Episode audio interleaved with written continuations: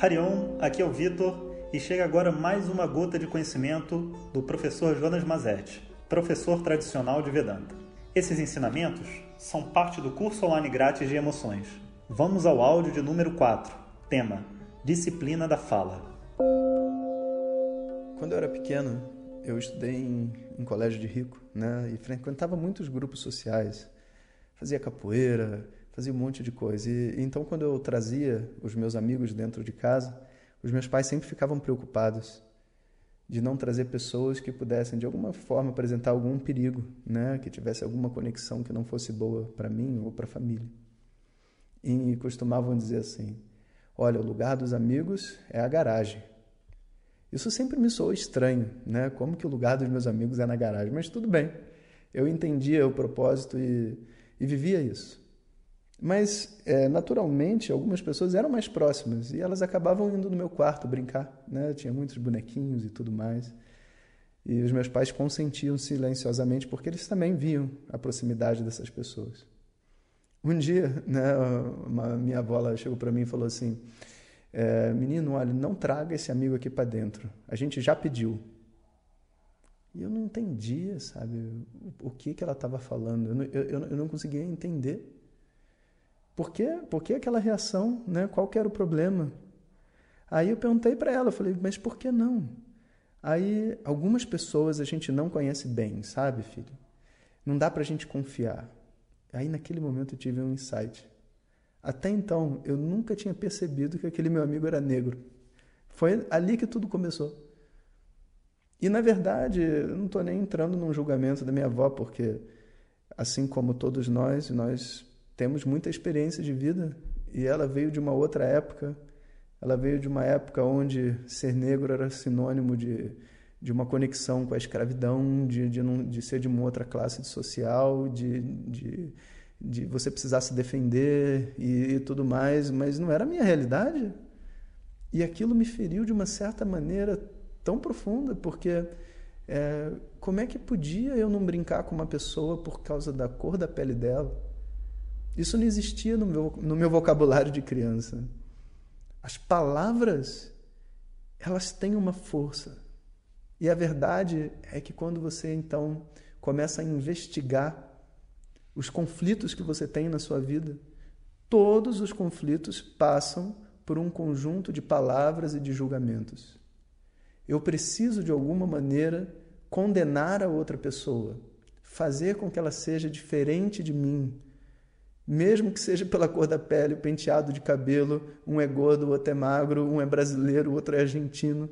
Alguma coisa eu preciso oferecer para que possa haver conflito. Porque se nós dois formos da mesma família, se nós dois formos simplesmente dois seres humanos querendo ser felizes, não existe espaço para que haja um conflito e uma briga. O conflito exige a, a anuência das palavras, palavras mal utilizadas, palavras que carregam dentro de si uma negatividade que possibilitam que a violência ocorra. E por isso, na tradição védica, Vaktapas, né, as disciplinas da fala são muito importantes. Não é porque você vai mudar a sua forma de falar e, portanto, você vai largar toda a violência do mundo. Não, não é isso. Mas é porque a sua forma de falar expressa a sua forma de pensar. E a sua forma de pensar contém diversos traumas e dores e tudo mais ali reservados. E, e são dessas dores e desses traumas que emanam seus pensamentos. E desses pensamentos que emanam a sua fala. Então a fala é um grande ponto de diagnóstico, onde você percebe que existe alguma coisa profundamente errada lá dentro. Pensa só, Formiga. Formiga não tem nacionalidade. Você não diz, é, essa formiga é carioca. Você é até feio dizer, é esquisito. Você não fala. Você pode dizer, eu não gosto de argentino. Como se você tivesse conhecido toda a população da Argentina. Mas eu não gosto de argentino. Mas se você for na, na fronteira do Brasil com a Argentina, não tem nenhuma linha no chão separando o Brasil da Argentina. Brasil e Argentina são dois nomes que a gente criou numa fronteira imaginária e a partir da nossa imaginação, a gente consegue estabelecer uma inimizade gratuita com uma outra pessoa. Esse, essa é a, é, é a estrutura do preconceito. Uma inimizade gratuita com uma outra pessoa. E esse preconceito não é um preconceito só esse preconceito que a gente conhece socialmente. Ele é o preconceito dos nossos próprios julgamentos. Ele é um preconceito que, que se transmite através, às vezes sutilmente, da forma como eu falo com a outra pessoa. E por mais que eu esteja falando uma coisa, às vezes até verdadeira, eu falo de uma maneira que machuca ela, porque a escolha das minhas palavras separa ela de mim. Então os yogis, né, eles dizem assim, que toda fala deve conter quatro qualidades em sânscrito. É dito satyam. Primeiro tem que ser verdadeiro.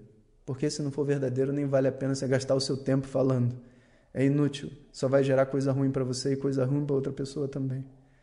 Além de ser satyam, ela deve ser priyam. Ela deve ser boa de se ouvir. O que significa que a forma como você fala, né, aquilo que está é, empacotando o, o significado das palavras, é adequado.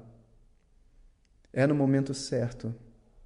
Então, é priyam e ao mesmo tempo tem que ser ritam, tem que ter um propósito, um propósito que seja um bem maior. E às vezes, até por causa de um bem maior, você acaba passando por cima de Priyam e Satyam. Pode ocorrer. Tão importante que é a sua intenção de estar se comunicando com uma outra pessoa. Mas ainda assim, a gente vai dizer: a fala precisa ser Satyam, verdadeira, Priyam, agradável, e Ritam, que tem esse propósito do bem, o, seu bem, o bem da outra pessoa. Mas existe um último termo, que é o termo da nossa discussão, que se chama Anudvega Karam.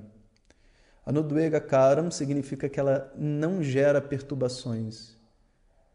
É uma fala que, quando pronunciada por você, ela não fica repetindo na sua mente o dia inteiro. E esse último ponto para uma fala poder ser, não ser né, é, do ega karma, ou seja, ela não produzir essa, esse eco dentro da nossa mente, ela precisa conter uma certa honestidade e uma certa pureza nas expressões e nas palavras utilizadas.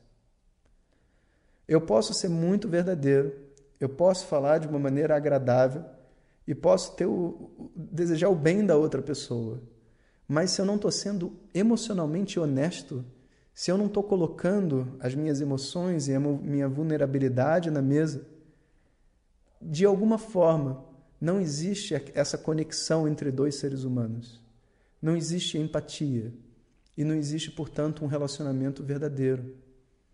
E aí a gente meio que fica tentando reviver aquilo, e reviver aquilo dentro da mente, e reviver aquilo dentro da mente, como uma vitrola quebrada.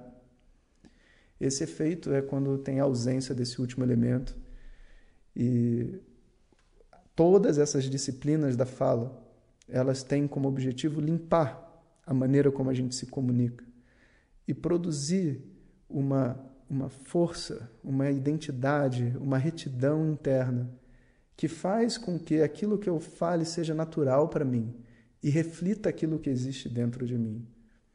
Quando existe essa honestidade, na hora que você fala, e é uma honestidade conquistada, não é algo que, que ocorre só porque você quer, porque, como eu disse, muitos de nós não temos nem a sensibilidade de entender o que está acontecendo com a gente. A gente então tem uma conversa harmoniosa e que produz a compaixão e que produz o bem para nós e para as outras pessoas. Om Sahana Vavatu Sahanao Bhunaktu Sahaviryam Karavavahai Tejasvinavadhitamastu ma vidvishavahai Om Shanti Shanti Shanti